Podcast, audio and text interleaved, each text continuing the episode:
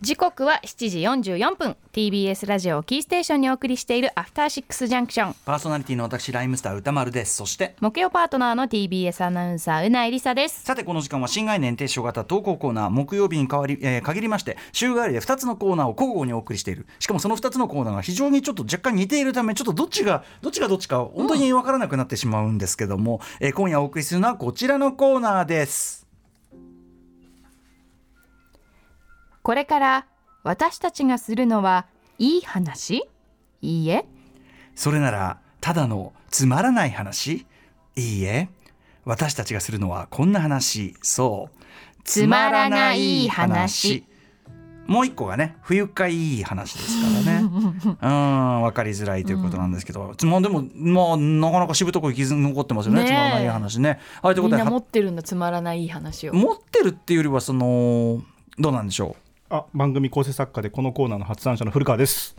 も持ってるというよりは書いてしまったもののどこに送ったらいいのかわからないのであーあ、うんこれはつまらないなのじゃないかなと言って送ってくださってる受け皿だということもあるんじゃないうであしょのうかさ冬冬かいいのがそういう意味ではまだイメージしやすいのかな。あこれは実は結構コンセプトが明快なコーナーですからねそうだよね不愉快っていう気も不愉快っていうのはさ割と明快じゃないそうそうそう不愉快うんうんうんつつまらないつよまりら確なかいにっていうのはなんかもうちょっとこう、んんそうふわなっんとですよしてますねうん、あなんかこっちに委ねられてる。そうなんですよで僕もだメールをこうチェックするんですよねつまらない宛てにメールが来てるのなんつって、うんうんでだんだん自分も何を何度読んでも何を書いてるのかがよくわからないみ たいなことが起こるんですよすごいねそれでもある意味こう、なかなか斬新な文学的な領域というか、短いねやつだったらあまあまあ全体としてはこういうことかなっていうのを把握できるんですけどなんかある程度の分量があってとそれでつまらないだとなんか何度読み返してももうビトゲンしてシュタインの恋人みたいなああいいことそういう領域に入るかもしれない現代文学ですね、うん、じゃあ比較的その何を言ってるのか思い覚えられないタイプビのトメールゲがンシュタインの恋人級ということそでうよろしですいでしょね木うか原さんに訳してもらいたいありがとうやつ行ってみましょうか、はい、こ訳してもらうはい行ってみましれょがう本当覚えられないんですよ、ね、いきますよラジオネーム部屋とワイシャツと私のこさえた泥人形さんからいただいた、ラジオネームだねえー、とつまらない話です私がまだ高校生の頃の話です友人が唐突に遠組遠藤久美子さんと中山美里が同時に告白してきたらどうすると私に聞いてきました、90年代ですねこれすごくね、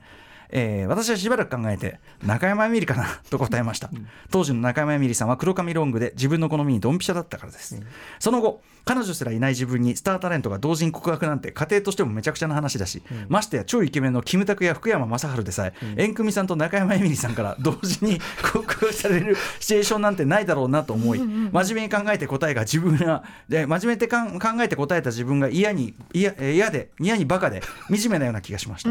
そこからだいぶ時間が経 って高校時代のその友人と久しぶりに会った時このエピソードもふと思い出したのですが、今から振り返って考えてみると 自分は遠組さんも中山エミリさんも別にプライベートを知ってるわけでもないし、同時に告白したことがないなんて結局は自分の中で勝手に決めつけただけで根拠があるわけでもありません、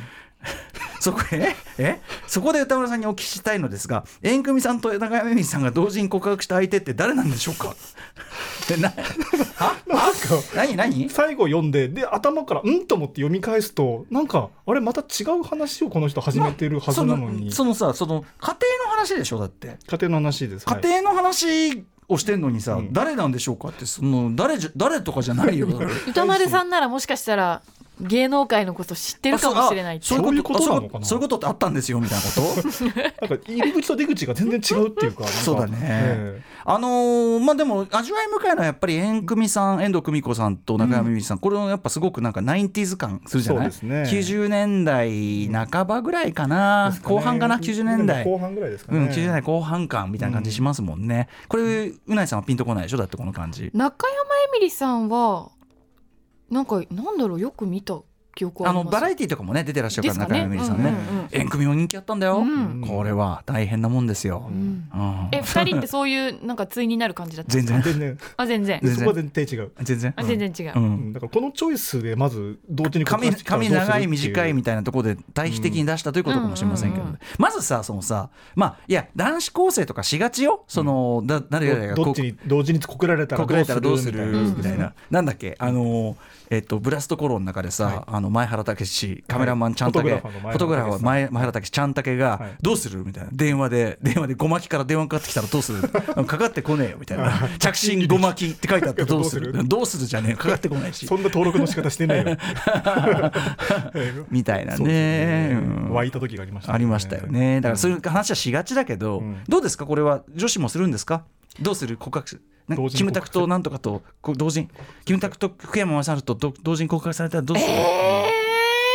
おいやあんまりしたことないかもしれないマでジすですねかいや宝くじ当たったらどうするとか買ってもないのにみんなするじゃないですか、ええまあ、それと同じライン3億円あったらどうするあとそうそうそあうそうと3億円もらえる代わりになんとかするみたボいタンな。を押すかみたいいなやいやとかとあのいやとかそのいやいやいや嫌な仕事嫌な仕事そのなんとかをなんとかを飲み干すせるみたいな何かを食べる。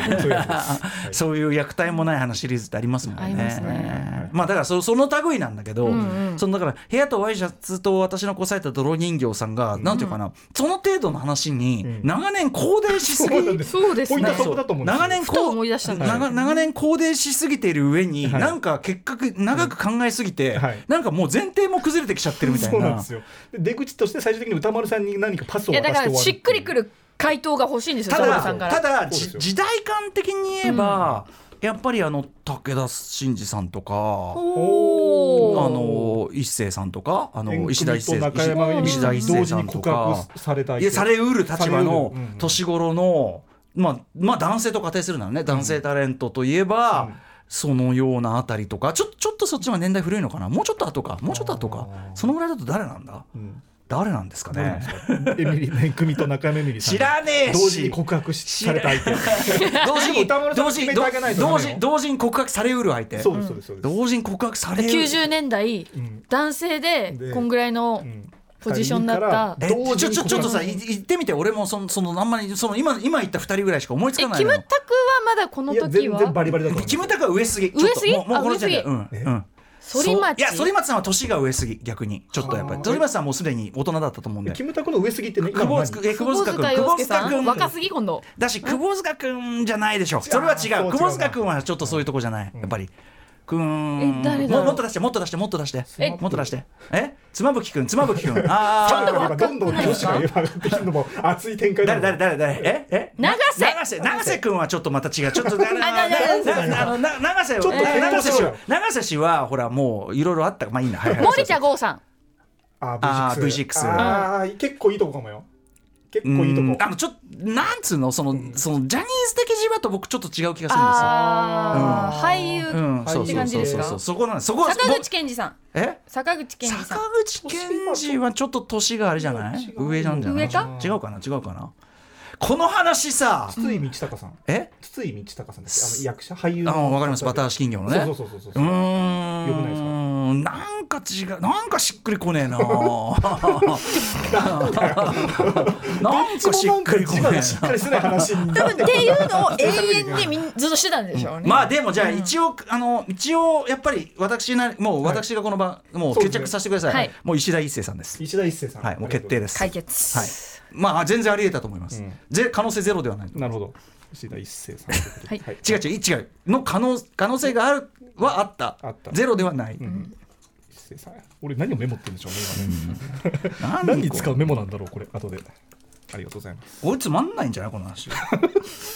えなんて言いました歌丸さんはこれこれこれつまんないんじゃないこの話はあそうだこのコーナーはつまらないこうやってひとしきり盛り上がったものの話をつまらないいいはちょっとどうかな。まじゃああいいか確かどうにしようかもう一つぐらい行きましょうか。はいはいはいこれとこれも日常にあるシーンを綺麗に切り取っていただいた文学的な。いきます。鳥取県産メガネさんです。歌のさめないさん。輝く出る季節時期になってきましたね。私も最近噛まれたんですよ。噛まれたっていう刺されるんじゃないの